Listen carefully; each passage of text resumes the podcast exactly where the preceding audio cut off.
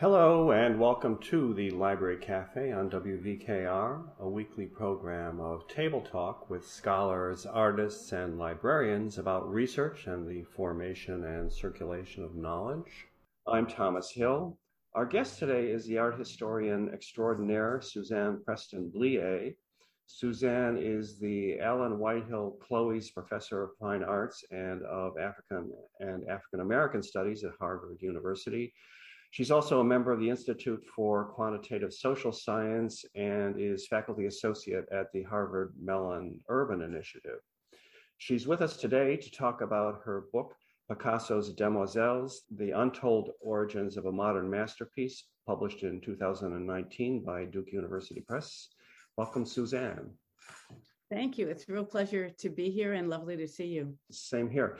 2019, is it really that long ago? It seems like you just put the book out, but uh, I guess 2020 was a quick year, it seems like. Anyway, first question, of course, is what motivated you as a specialist in the arts of Africa to write a book on what Anna Chave calls the equivalent of the art world's greatest story ever told? The circumstances around Pablo Picasso's painting of his Demoiselles d'Avignon. I had no intention of writing it, but circumstances prevailed. It began with chance discovery of a book in one of the Harvard libraries. Mm. And then, wow, this is really interesting, but I wasn't going to go much further with it. And then discovered two and then three more books. And, and at a certain point, uh, with sleep deprivation, having flown over to Paris uh-huh.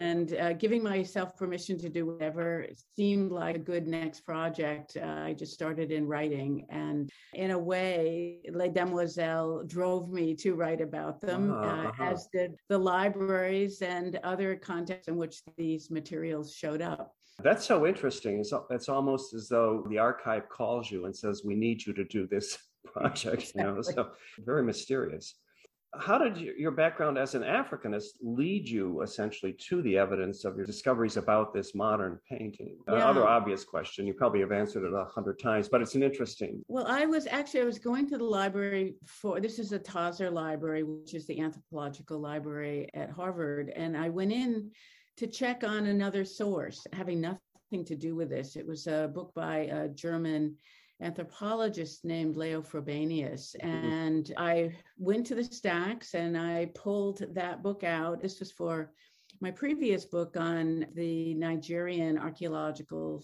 site. It's still a living mm-hmm. site today called Ile Ife, where Frobenius had gone. And right beside it was this thin green volume. And I pulled it out and you know, mm-hmm. curiosity. Libraries are one of the funnest places for an academic and opened it up. And I had read it before in graduate school, but it was before the sources, or I should say, the sketches for Picasso's Demoiselle had been published. Hmm. But this time, when I opened it up, I looked down at the imagery and said, wow, these are really very similar to sketches that were published after Picasso's death. And actually, I took it home and looked at that across the catalogs for the MoMA exhibit mm-hmm. and said, well, this is really interesting. But, you know, I didn't do much more with it until I found a couple of other books. So, as an Africanist, I wouldn't have been at that library looking at that particular area of it. I still can remember,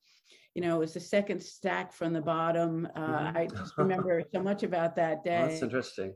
And so, you know, it was this path as an Africanist that led me to this particular source. Really interesting story about serendipity and the turns of fortune of doing research. You couldn't have done this if you were just looking at the Frobenius virtually online, could you? I mean, uh, it wouldn't no, have happened. Yeah, yeah. No. Well, one, I could not have, uh, I would not have seen it if these were in the closed stacks and I uh-huh. would have called the book oh, out. Oh, yeah, I, I, would have missed yeah. it. They've done a new edition uh, or more recent edition of the Frobenius, but the images are not the same. And one of the things about the physical book in this case is that they had calcs or tracing paper protections over the color plates, and they themselves had linear drawings on them. And I would have missed that uh, as well as the specific colors, which which ultimately oh. were important because one of the questions about this painting is where did Picasso get the palette?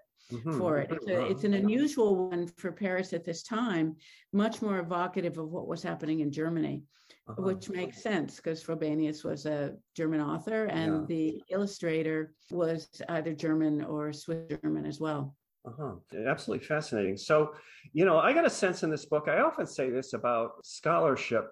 The best scholarship, one gets a sense not only of the argument that's being put forward, but also of the uh, scholar's growth as the process of research is developing. You get that sort of sense of excitement that something is happening here to the author, you know, and the reader always picks up on that. And I get that in spades on this project with this book.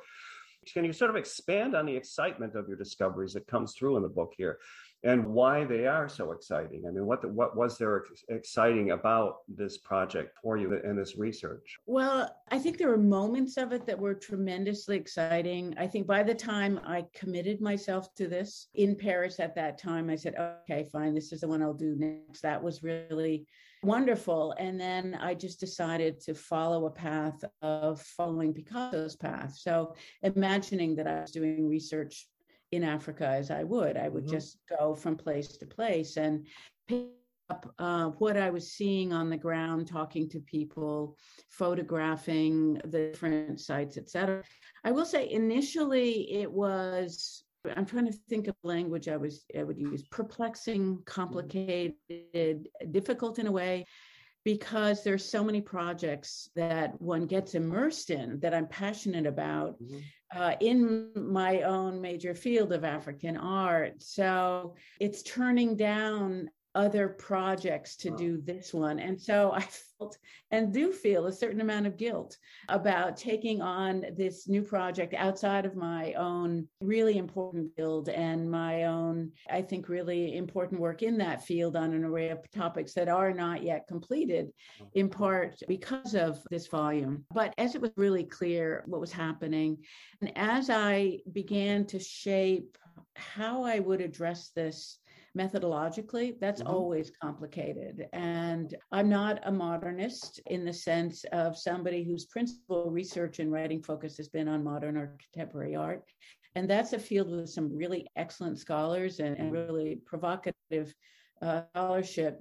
But I wasn't uh, really interested in coming at it through a theoretical lens that was largely shaped from that vantage point. I wanted to listen to the painting itself and the materials, the books, the questions that they were raising to come up with my own perspective. And once I realized that I would probably be best served, as with the painting, by writing this as kind of a journey of discovery, mm-hmm. as a kind of walking through the materials and what was being laid out before me, then I felt really comfortable with it. And I will say that the writing of the book went unbelievably quickly for me. I mean, the hardest part was cutting it down as as you know if you're going to get it published it's got to mm-hmm. come in in a reasonable size and um but that piece went really easily it was it, it, was it took a bit of time to shape what was going into what chapter uh-huh. it's always complicated as you're thinking visually and around the text at the same time but the longest period of time took in figuring out how i was going to publish it with the images and missions and the decision to go for use and then making sure all of that was airtight before Duke University Press wanted to proceed with it, and I would proceed with it. So there was a lot of excitement, but there was a fair amount of kind of harrowing and complicated things that were happening along the way in, in making these various decisions. That to me, you know, as an author, they're as much a part of my memory as anything else. Uh-huh. And then we kind of are assuming it, but it, you know, it, it's not explicit. The aha moment here is the fact that these texts that you have turned up are texts that Picasso actually used to help him sketch out what he was going to do with uh, Demoiselles when he painted it. Yeah, I think that's the aha moment. But I also think for me, the I mean that that still remains a kind of lacuna in a uh-huh. way. We don't have a record that he had these particular books in his in his mm-hmm. collection when he died. Now there are many reasons for that. I think that one certainly would be that at that juncture artists would never admit that they were mm-hmm. using books, right? And so that might have had a perception to be a negative impact on Picasso and his brilliance as an artist. Mm-hmm. Uh, nor do they appear in the library of Apollinaire, from whom he most likely got these sources. Mm-hmm. Um, he also could have taken them out or had somebody take them out from, from a library in Paris. There were artists who were doing this as well. So that remains an issue in some respects, although it makes sense that we would not necessarily have found them. And the same holds true for many artworks, we know that an artist has seen certain things based on the sketches and the foundational compositions, etc. And I have looked at these sketchbooks so closely that I am, you know, 100% confident that he did indeed see these and knew them quite well. And at the same time, because we have evidence of a couple being used simultaneously, I mean, there's just no other source for that. But to my mind, what was even more important was the new perspectives on the painting that these sources offered. It got us out of the trench of thinking about this as a painting about his fear of sex or his mm-hmm. fear of death or personalizing it within a kind of pseudo autobiographical framing of Picasso mm-hmm. by allowing us to see that Picasso really was interested in big ideas. He loved having around him at this time great intellects. And I think mm-hmm. his moments in his own art is when he's engaging with the, these great minds, whether Apollinaire or Gertrude Stein or any number of the others that were important during this period. Yeah, fascinating. The interesting thing for me as a librarian is it casts the creative process for Picasso as a research process for him to dive into these ideas and then do something with them and then change the culture. He has to be a researcher and even a researcher of books. Absolutely. Yeah. And I think that what often gets lost, and I'm glad you use the word cast as well, because uh, he was using cast, you know, uh-huh, plastic uh-huh. cast, uh, to, to, just reframe yeah. that as another key source. So for him, it wasn't let's go to the Louvre and look at the brilliant works of art. It was a journey of discovery and research at various museums and at various sites in Paris itself that are along his various pathways. But I think for a painting of this size, it's an enormous one and complexity and true novelty. I mean, novelty mm. to the point where it is still so fresh today. That degree of research, profound research into ideas and style and ways of rendering is what really make this painting and Picasso at the moment so important and so at once challenging, but also incredibly transformative. We didn't talk about the fact that th- this really is a, a, monument in modern art, isn't it, the Demoiselles? I mean, it, there's almost nothing like it with this much influence and this much excitement about it. And one feels that when you stand in front of a painting at MoMA there, everything else kind of falls into the background and you really, it's a disturbing painting still, isn't it? Yeah. It still has force even today. Yeah, and and what's what's interesting eh, also to me is that it is even when you stand in front of it mm-hmm. so easy to misread it. In other words, we're so used to seeing it and we're so used to seeing it through a particular lens that we misread it. If you were to ask most people what's in the painting, they would say five naked women, mm-hmm. uh, you know, staring at you. When you look at it, there's really only two or three who are staring at you the rest mm-hmm. are not and and one in particular the crouching figure at the lower right and frankly, there are only two of them who are without some kind of attire. The mm-hmm. standing woman in profile, the, the African on the right, uh, facing toward the center, and then the crouching figure uh, at the lower right. The figure on the far left, the so called Egyptian or Asian, is in a, a gown, and mm-hmm. the two more classical figures in the center, their hips are draped uh, with a mm-hmm. cloth. So to say it is uh, naked is incorrect, but it's mm-hmm. hard to correct that when everybody sees that and everybody sees all of the women as menacing mm-hmm. the viewer when in fact they're not Interesting. It's not just tourists who see this, it's also the tradition. I mean, the critical tradition, starting with our own here at Vassar, Dorothy Seiberling. She's a Vassar graduate. Her former husband, Leo Steinberg, set a certain reading of this work, didn't he? And it has to do with the sexuality you know, of the figures in the work, uh, especially. Was that a hard thing to get around or to get through? Uh, you talk about it in the book. You have to deal with him. Yeah. Well, I, I would say Picasso's been very lucky, not just Picasso, but the Renaissance era era as well, Leonardo among others, to have such a brilliant mind and such a master craftsman of words as Leo mm-hmm. Steinberg. I mean, he's truly yeah. extraordinary. And in his writing on Les Demoiselles, he literally takes the air out of the room. I mean, mm-hmm. there's nowhere to go. He just he just writes yeah. so profoundly, beautifully, and impactful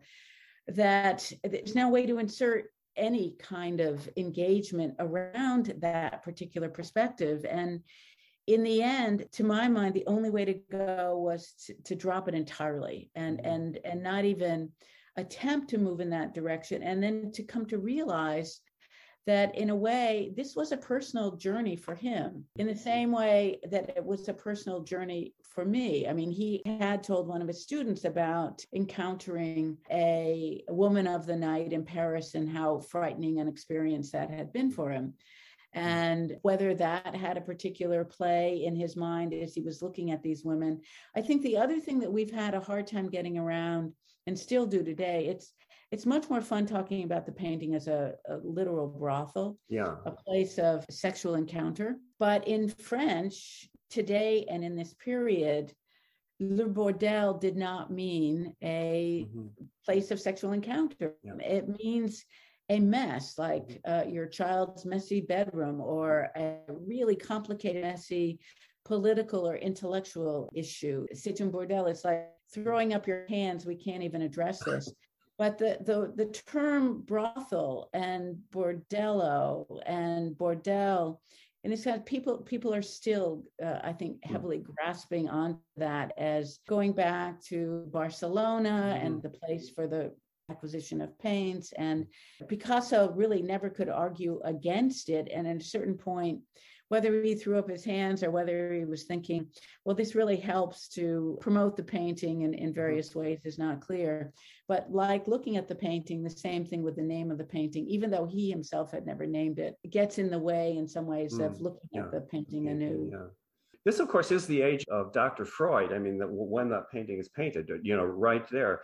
And certainly sexuality is, is a theme in the painting. You, you can't get around that. I'm sure Steinberg is right there. But your argument here, in my sense, is that Picasso has a very expansive idea of sex, of what sex is about. That it's it's not pure voyeurism for sure. There's some issue to sexuality, yes, and and that has to do with these women standing in the painting. Yeah, I, I think that's a really key point, and I would say it's an issue of a surfeit. It's an issue of a surplus. It's sex and the aftermath. Mm. It's children, pregnancy, mm-hmm. mothers, right? Yeah. Which goes back actually closer to Freud. Uh, yeah and thinking uh-huh. about a relationship between a son and his mother if one had wanted to follow that path and as i say i chose instead to keep the line more directly related yeah. to his path of discovery but i think thinking about mothers and mothering and his own relationship with women and and here i'm coming back to this vantage point of an africanist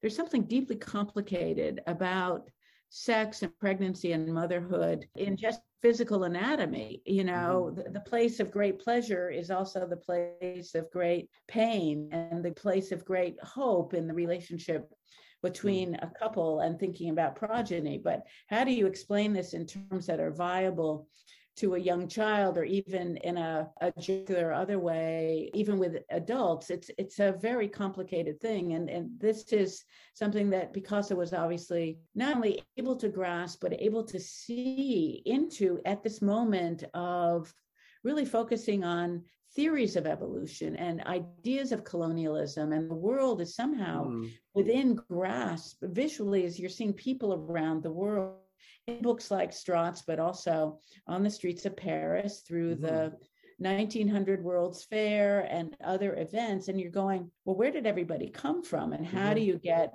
mm. people who are from Asia and people who are from Africa and people who are from Europe or the Americas? And where did they all come from? And what is their relationship with each other historically and mm. still today? And I think he did that in part by adding in another level that makes it even more rich and complicated by envisioning each of these women within an art style distinctive of where they're being identified. Uh, and that's uh-huh. what makes it so difficult to look at and yeah. rich to look at because each is done at a different perspective, in a different style, mm-hmm. and uh. in a different rendering. I mean, I always like to point out you can't imagine, I can't imagine a woman walking in Egyptian style, one foot, you know, in profile yeah. across yeah. the the walk the like an Egyptian, yeah. yeah, walking like an Egyptian in a yeah. in a brothel. I mean, uh-huh. I can't imagine anybody who would want to a priori envision a brothel from that particular vantage point. Mm-hmm. So Darwin enters in here apart from Freud, doesn't he? Because there's a sense of peoples from all over and their differences and their similarities, isn't there? So uh... yeah, and Stratz himself is interesting and complicated, and even more interesting from this vantage. If you search for Carl Heinrich Stratz on Wikipedia, he's the first gynecologist, right? Mm-hmm. One of the first recognized, and part of what he was doing was science. He was a medical doctor in Southeast Asia, Austrian, and ending up, I think, in Denmark. And each of the books that he's written, and he, he wrote a large number of them, dealt largely either with race or with dress or with other kinds of issues and were heavily illustrated with hmm. more scientific drawings of anatomies than had been done to date, largely by French artists and others who were following a kind of neoclassical mode of rendering, a kind of an idealized body. And Stratz's claim to fame was that he was using the actual physical dimensions of people that he was exploring. And there are good things and bad things with Stratz. On the one hand, he's catering to an audience that is deeply immersed in the racial issues of the day, deeply curious about sexuality. This was in an mm-hmm. era where even piano legs were being covered uh, with uh, protective things. So we yeah. couldn't imagine legs, that. Yeah. And very few medical doctors actually saw their patients nude. So we have that happening. On the other, he was one of the scientists who actually made a point in this era to emphasize that Jews were not different necessarily from Caucasians or others. So, putting aside some of the issues of anti Semitism at play, I think, like many figures in this period, there were multiple perspectives on it. And, and Picasso himself falls into some of the physiognomic, pejorative caricatures of the era. In, for mm. example, his rendering of the standing figure on the right, who portrays an African with kind of a long simian like jaw. So he's not immune to this either. Stratz does strike me to some extent. There is a kind of racism here. There's a you know attempt to break things up scientifically and classify or develop a hierarchy.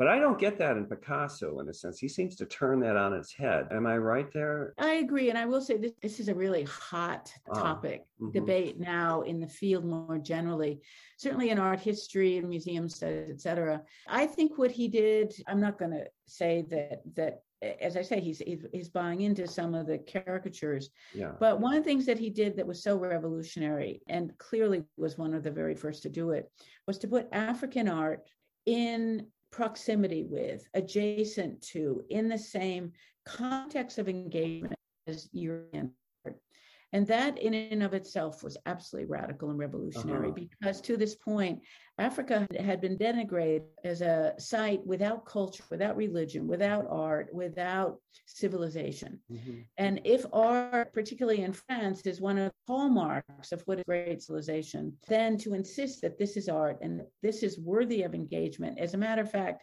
even of greater importance for artistic mm-hmm. engagement than the legacy of European traditions today. Mm-hmm.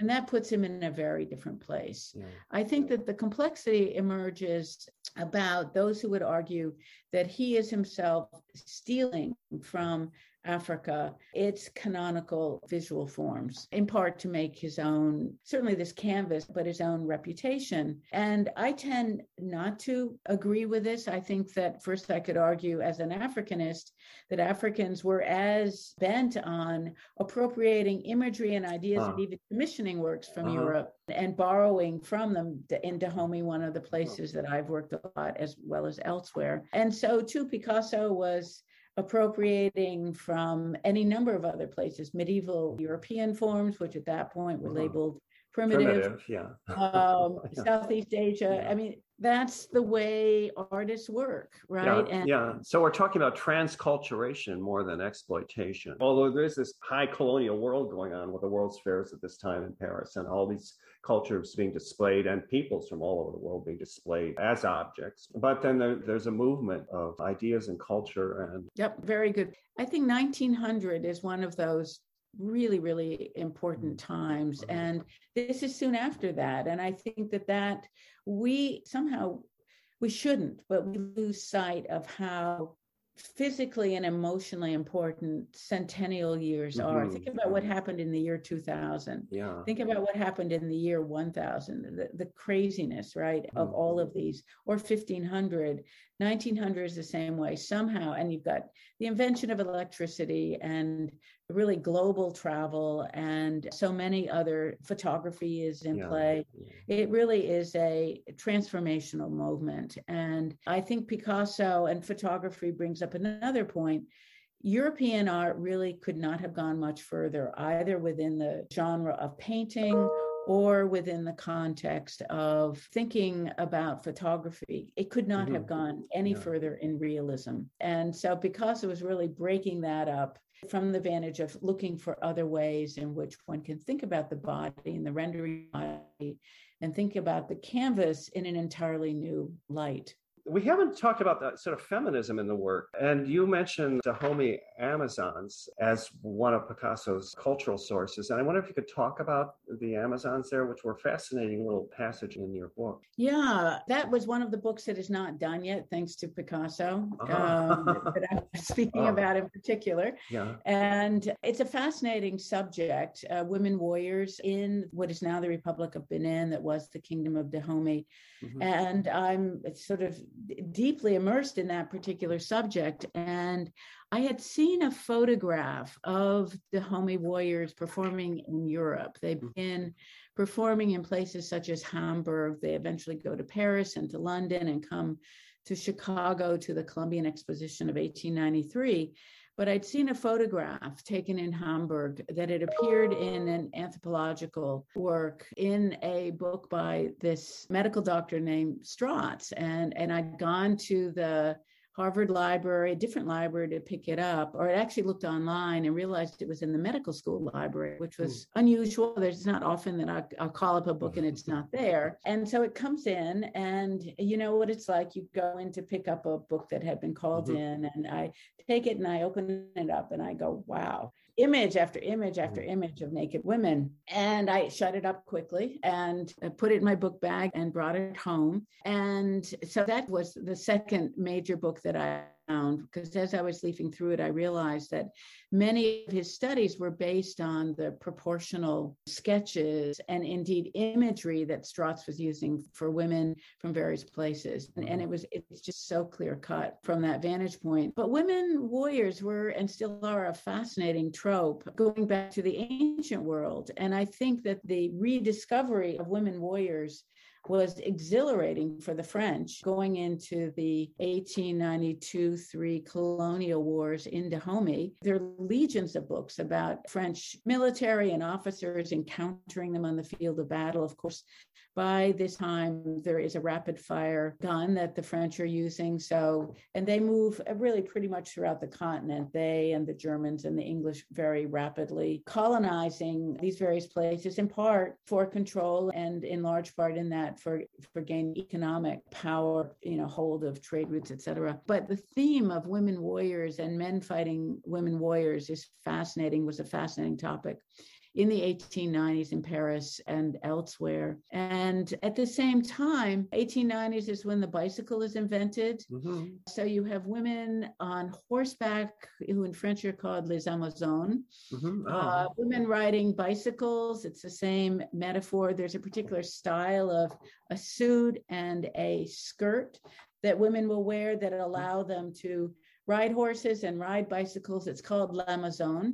Mm-hmm. And Picasso's lover at the time has acquired one of these mm-hmm. suits that she wears to an opening, and he is playing with it visually by creating a face on her buttocks uh, with a crease in the back. So he's really interested in the attire dimension of this and the image of it's a moment of thinking about women and power. It's kind of nascent feminism coming into play as one is thinking forward about independence and ultimately the vote.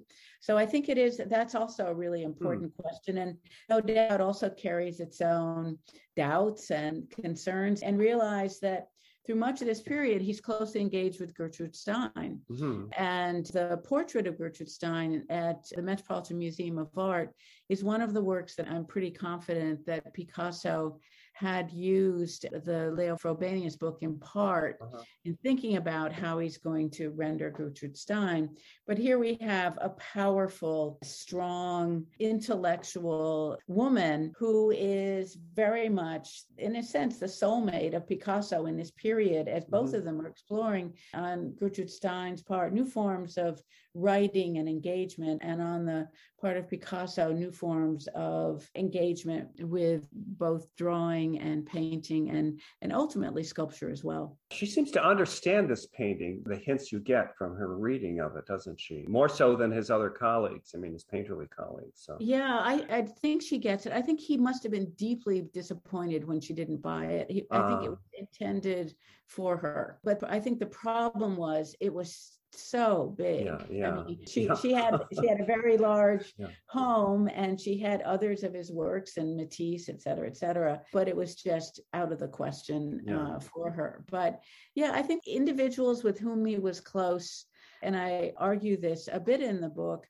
he does portraits of them that reflect their understanding of the African piece of it. Hmm. And whether it's Uhde, the German dealer, or any number of others, I think that he in a way is celebrating their knowledge of this with the way that he's rendering them mm. in pictorial form. You bring in Picasso's background as an Andalusian and that possibly having an influence on his interest in Africa. Yes, I mean, he is keenly interested in Africa for many reasons, but it may have to do with his own family. Yes. Yeah, I think that's absolutely right. First of all, Malaga where he was born is yeah. in many respects an African city. I mean, uh-huh. it's one of the key ports going to North Africa. So that is very important. Early on in his life, he is portraying people of African descent within that context of that physical space. I think another really important point is his grandfather was in the Spanish colonial service uh-huh. and was in Cuba, a place with a deep African diaspora legacy. And his grandfather had had a partner who was of African descent, and Picasso had cousins uh-huh. who were African. And so I think that knowledge of this, and he certainly knew of it, is also a piece of it as he's thinking about, well, Darwin and race and difference and proximity and art style and engagement. Mm-hmm. And I think Andalusia also is a place, in part because of its rich African heritage, that is offering a different set of cultural slash religious mm. values in one's own life. So I think Picasso was a deeply, I, could say, mysterious, I could say, an individual driven by signs and what those signs might mean. He was very nervous if somebody, for example, had a piece of his hair or oh. a piece of his clothing because that carried a certain aura for him. And you have a lot of these ideas that are in place in, in areas of Africa as well that may have come across uh, with the large movement of populations and cultures really from the uh, 10th century on and, and earlier as well. So I think that's a part of it. And I also think he was incredibly nervous about his own creativity. And his sister had died young, and he had been willing to give up anything if she had lived. And I think that he was very nervous about whether he could ever have a family, have children, and still be a creative artist. I mean, it's one of those things that, you know, there are always balances in life. And I think that was a part of it. And the fact that there is this kind of play around ideas of magic and mm. sources mm. and impacts in a sort of real world but kind of subterranean metaphoric context is, is part of, of who he hmm. is and what he was about he also had an amazing sense of humor uh-huh. so there's a lot of playfulness in what he does as well along with the seriousness yeah, I get a sense from your book that his understanding of what art is is influenced by all of this, that it is magic in a sense. I mean, which is how the, the art object in Africa is understood, the mask, everything. They're all part of rituals and they're part of negotiating with the powers that be, whatever they are, for good crops, health, safety, whatever. So I get the sense, certainly from your book, and also just looking at Picasso, that there's something else going on here though. The work isn't just a representation that we look at and wonder about some other scene that we're not actually in. It's um, it has a function. Right. And i would add a piece of that. I think that he was engaging with this kind of meta language uh-huh. also with other artists. So uh-huh. I, one of the photographs that i in a sense rediscovered it's been known since 1973 was a photograph most likely taken by Picasso of Les Demoiselles in his studio. Uh-huh with the wife and daughter of Kees van Dongen, who was in the same studio apartment and, in a way, taking the photograph of another artist's wife and daughter is saying, I have had her, you know, I have her. Have power uh, over and, her. Yeah. Yeah. Right. So, yeah. And, and Matisse got this and they would engage with one another visually through the mm-hmm. forms that they were creating to suggest this kind of i don't think this is really playful i mean for because it was it was really serious uh-huh. I, I, think he respected matisse as a challenger as a competitive artist mm-hmm. almost more than anybody else in this era of course cezanne is now no longer around in the same way but they were continually doing these back and forth and giving each other paintings or allowing each each other to take paintings and then seeing what happened with them. And so it was serious. You know, it's kind of the equivalent in an artistic sense of frenemies. Ah, uh, uh-huh. and, uh, Interesting. That kind of deep respect, but yeah. also real nervousness. Yeah, well, secrecy is part of this too. You, you acquire power by not telling your opponent what it is you're up to. And that's very important, obviously, for all of these artists. They don't give away their techniques any more than a magician would. And, and that's probably in part why Picasso always hid the fact that he was using these literary sources for what he was doing. Yes, I mean. Uh, yeah, I, I, do think so. We also well, we do it of, of evidence in a photograph, but also the same kind of meticulous art historical work by Ellen McBreen on Matisse. So circulating mm-hmm. around this time were a series of photographic magazines, I would call them, mm-hmm. with images of women from around mm-hmm. the world. It was verging even in Paris at this time of, of pornography. Yeah, in uh-huh how much of a cast of art can you put to yeah. it versus simply if a woman is standing there with her hand draped behind her head you know it might go in both directions but these were circulating intended for artists and Stratz's was certainly intended for artists. And i think that many of them were probably in on this particular set of knowledge. I did find one person who probably knew about or maybe a couple people who knew about the leo frobenius book but uh, i don't think many others did. And it's kind of surprising just in an art historical sense. And part of what was really great in doing this was Jean Louis Paudrat in the MoMA exhibit from the Primitivism exhibition had noted that in Paris at the time Picasso was working, there were none of the available African masks that mm. scholars had said he must have seen. That was mm-hmm. behind Rubin's premise for doing the whole show.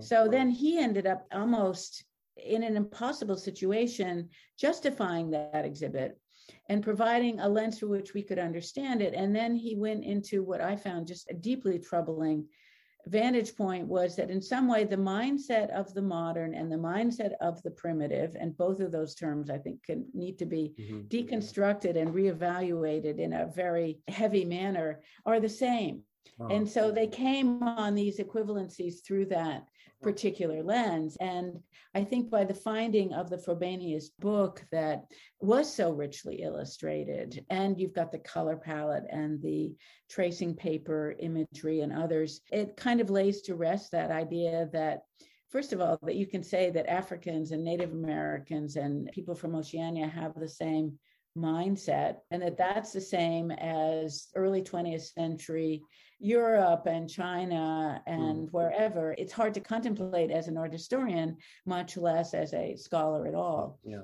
Um, so I do think that the issue of secrecy is really important, but also is the fact that there were so many things circulating at this time. I think it's really important to piece things together and not so much look at, well, what is the specific imagery, but what are the broader ideas that are being engaged, whether it's colonialism or pollution mm-hmm. or yeah. even this idea that was also happening at this time with a kind of transition of time that you could ah. see times merging. You mentioned H.G. Wells writes the time machine just this time. It was perfect. And in a sense, the painting is a kind of a time machine, isn't it?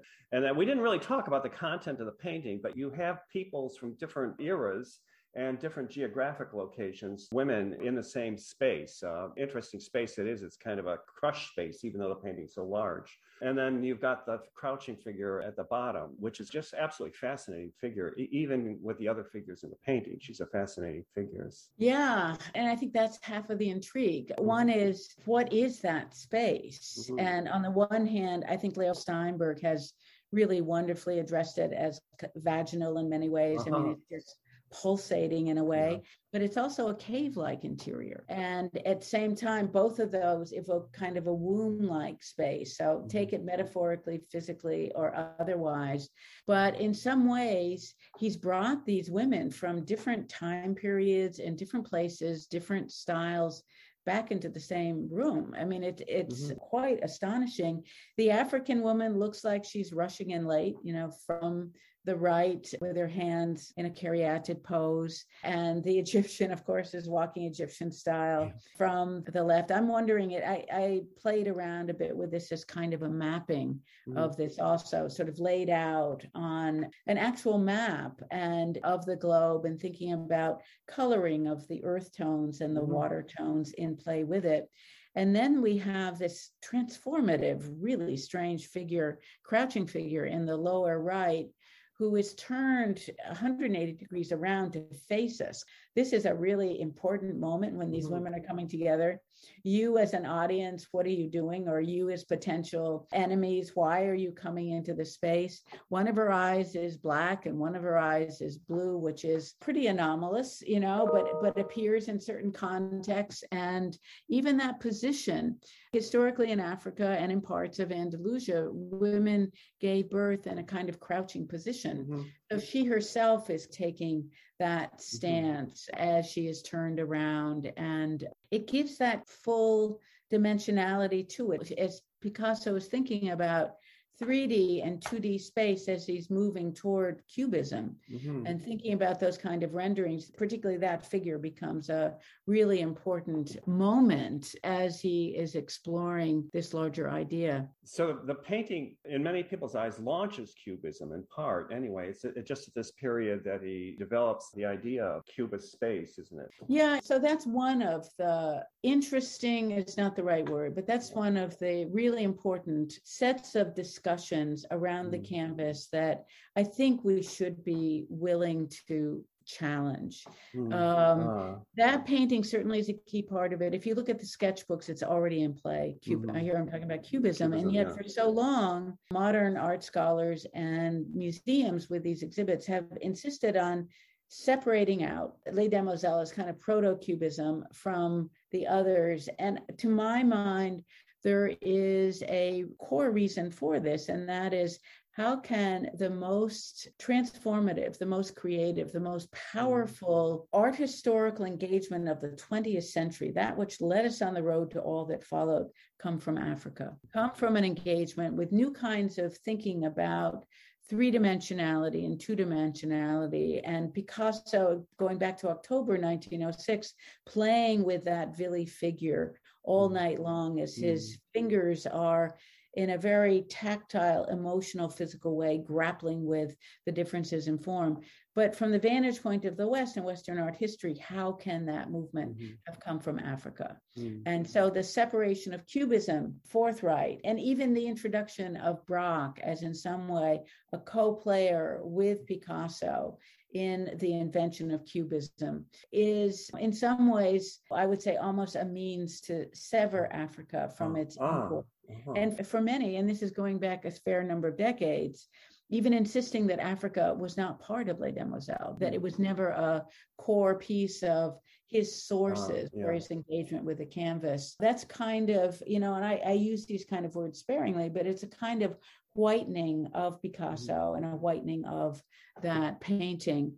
And in the you know, the kind of postscript to this as well. Some of the comments or critiques of the book have been that it does not engage with the post history of the canvas. That was also, I mean, I have more than enough material to do that. But in thinking about how did this canvas project into the re-engagement around African American, Faith Ringgold, and other mm-hmm. kinds yeah. of ways of addressing whether it's violence against women, which to my mind really is not a core piece of this painting because I see it more around the idea of intergenerational motherhood. But those are certainly important points. But I think at this juncture, for many scholars and students, whether it is focusing on Picasso as a misogynist, as many have done, seeing the canvas is about the exploitation of women in a brothel, mm. and seeing Picasso, who did have many relationships in his life, but at this point in time, he tended to, to be, not that I'm valuing this, but tended to have his relationship in a serial fashion. Mm-hmm. And he was, as far as we know, loyal to Olivier at this time. There were just a whole series of conversations around the painting and the aftermath of that that are also very interesting.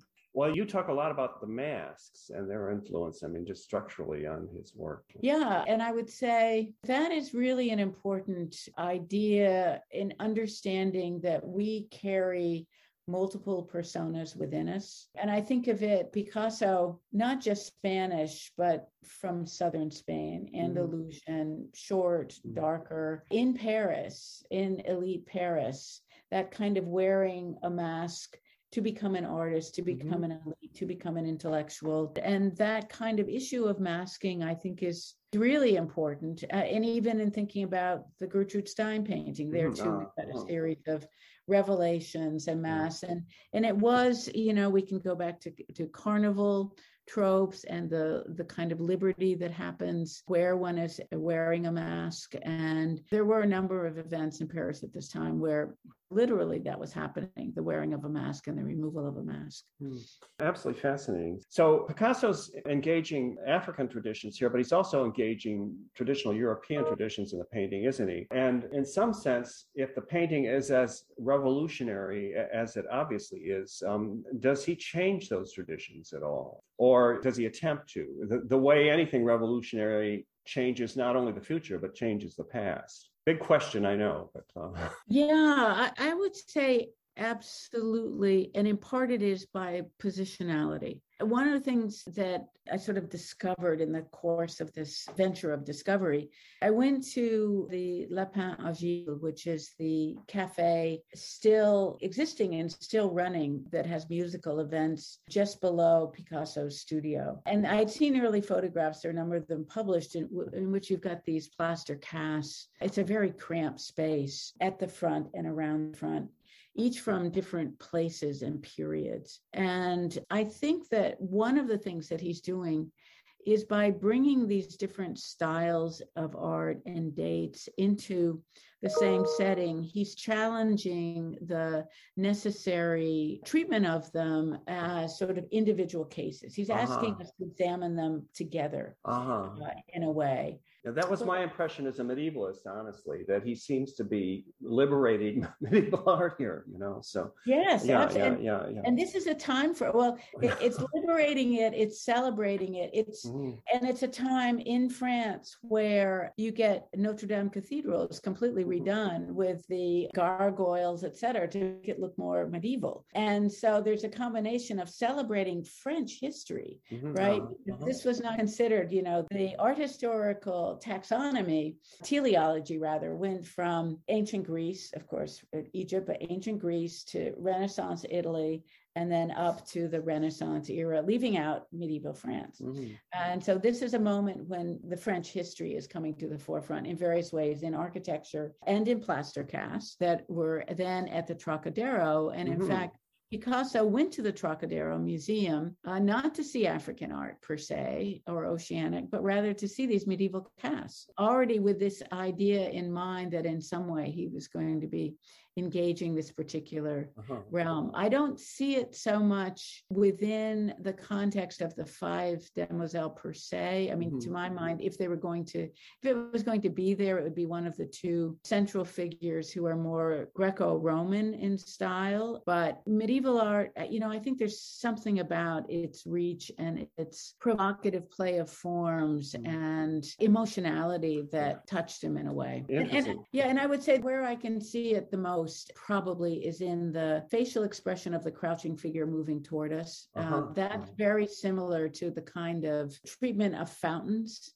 uh-huh. uh, in and around this part of Paris, where you've got the mouth open and the water emerging uh-huh. from it. Ah, so yeah. That kind of Gorgon slash Leonine portrayal. Interesting. So, um, not quite the last question because I want to ask you about your future work, but is there something to be learned here about the flow of culture across time and geography? I mean, what does Les Demoiselles tell us not only about human development and meta history, but about metaculture, if that's a viable word and concept, metaculture. I mean, what does the painting mean for the wider history of art, in other words? Yeah, I think absolutely. And one of the things, I mean, interestingly enough, when I moved from Columbia to Harvard, I was invited to apply for a grant because that was a moment when slides were being scanned and they Columbia gave permission. And so Harvard considered this an expensive hire and asked me to apply for a grant, which I ended up getting, but with a project called the Social Roots of Creativity. Why is it mm-hmm. that at particular moments in time we have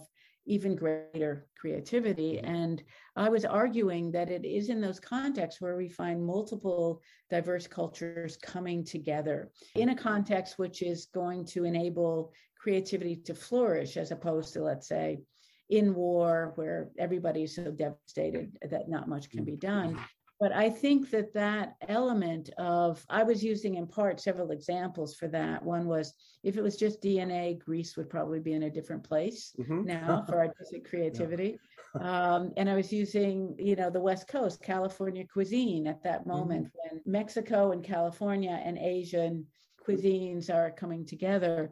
So I think that that is still in play. And I think that's very much in play in Paris in yeah. 1900, in all of these different sources and contexts and kind of an openness to address this. In the academy, it's the first time that they're teaching evolution in thinking about everything from spiritual values to sources to artworks. And I think it's a really important point and an especially important point now as I think in this country we're thinking about the impacts of mm-hmm.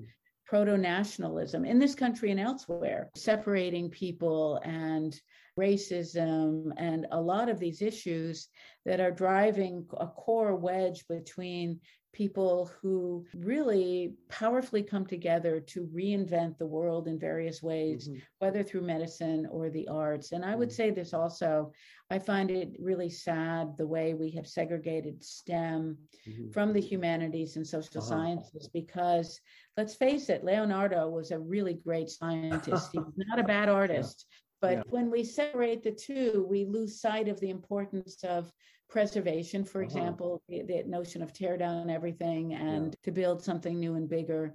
And I know that you and I are, are very passionate about architectural preservation. And mm-hmm. I do think that this kind of segregation, whether it is around race or geography or even disciplines, is to our own detriment. Yeah, interesting, in that the academy functions as a kind of allegorical microcosm of the larger world, doesn't it?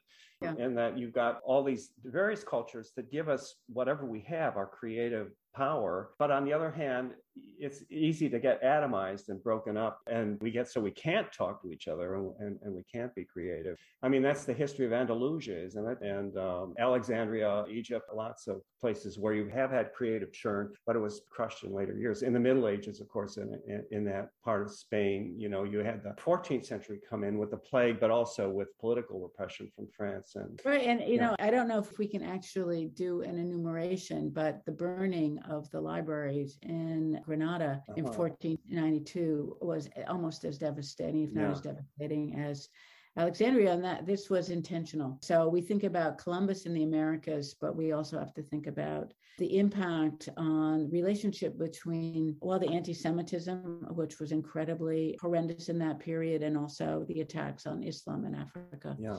So, f- future work. Uh, are you working on anything now? And I know you do just have a book on medieval Africa coming out, 1325, I think it's called. Yes, it's I'm behind on that one, but mm-hmm. yes, I'm actually on sabbatical this year and uh-huh. I'm looking to finish that up. It's called 1325 How Medieval Africa Made the World Modern. Uh-huh. And it is about what I'm defining as a revolution that is happening between around 900 to 1348 to go back to uh-huh. the Black Death. And it's framed around this really extraordinary relationship between the richest man in the world, Mansa Musa of Mali, and a Granada born poet, calligrapher, and attorney named Es Saheli. They meet in Mecca Uh-huh. on the Hajj and then travel back together. And Es Saheli becomes Mansa Musa's court architect. And the mosque at Timbuktu, the Djinguereber Mosque, is, is one of his works. There are others as well. Mm-hmm. And so it's a journey through the various places identified with these two at the toward the end of this revolution, in which I'm arguing that um, Africa itself is a key resource for many of the changes that are happening in Europe in this period. In the course of this, I'm arguing that there are key tenets of Islam that are specific to Africa. And also, there are actually elements of Christianity as well during this period. But I'm looking at technical and other issues. For example, the mosque at Cordoba with its rib vaulted ah, dome, uh, uh-huh. which is most likely coming as a source, the rib vaulting from sub Saharan Africa, or at least in the Sahara itself, from Amazigh or Berber, who were part of the many troops who were going into Spain as Islam was moving into Europe. And so that vaulting structure is one of uh, several things. We've got to move towards a more, for lack of a better word, parliamentary mm-hmm. system of governance with more, I wouldn't call it equitable per se, but more voices within the decision making there's real interest in transforming science and invention to pragmatics. So mm-hmm. it's wonderful that the Greeks were passing on theories that, of course, were described, but in Morocco and elsewhere, they really wanted to see well, what would a water clock be like? What would mm-hmm. it work like? There's a sense of putting things on the ground. Uh-huh. So it's a once a journey of these two individuals. This moment in time, 1325, in the Arabic Peninsula, in Cairo, in North Africa. I also stop in Granada and in sub-Saharan Africa, Mali in particular during this period. Sounds wonderful. So you'll have to come back and talk to us about it once the book is out. So yeah, it'd be wonderful to have you. So I'd really like to thank you, Suzanne, for visiting the program today in the Library Cafe to talk about your book, Picasso's Demoiselles, The Untold Origins of a Modern Masterpiece, published by Duke in 2019. Thanks very much. My pleasure and great to see you again.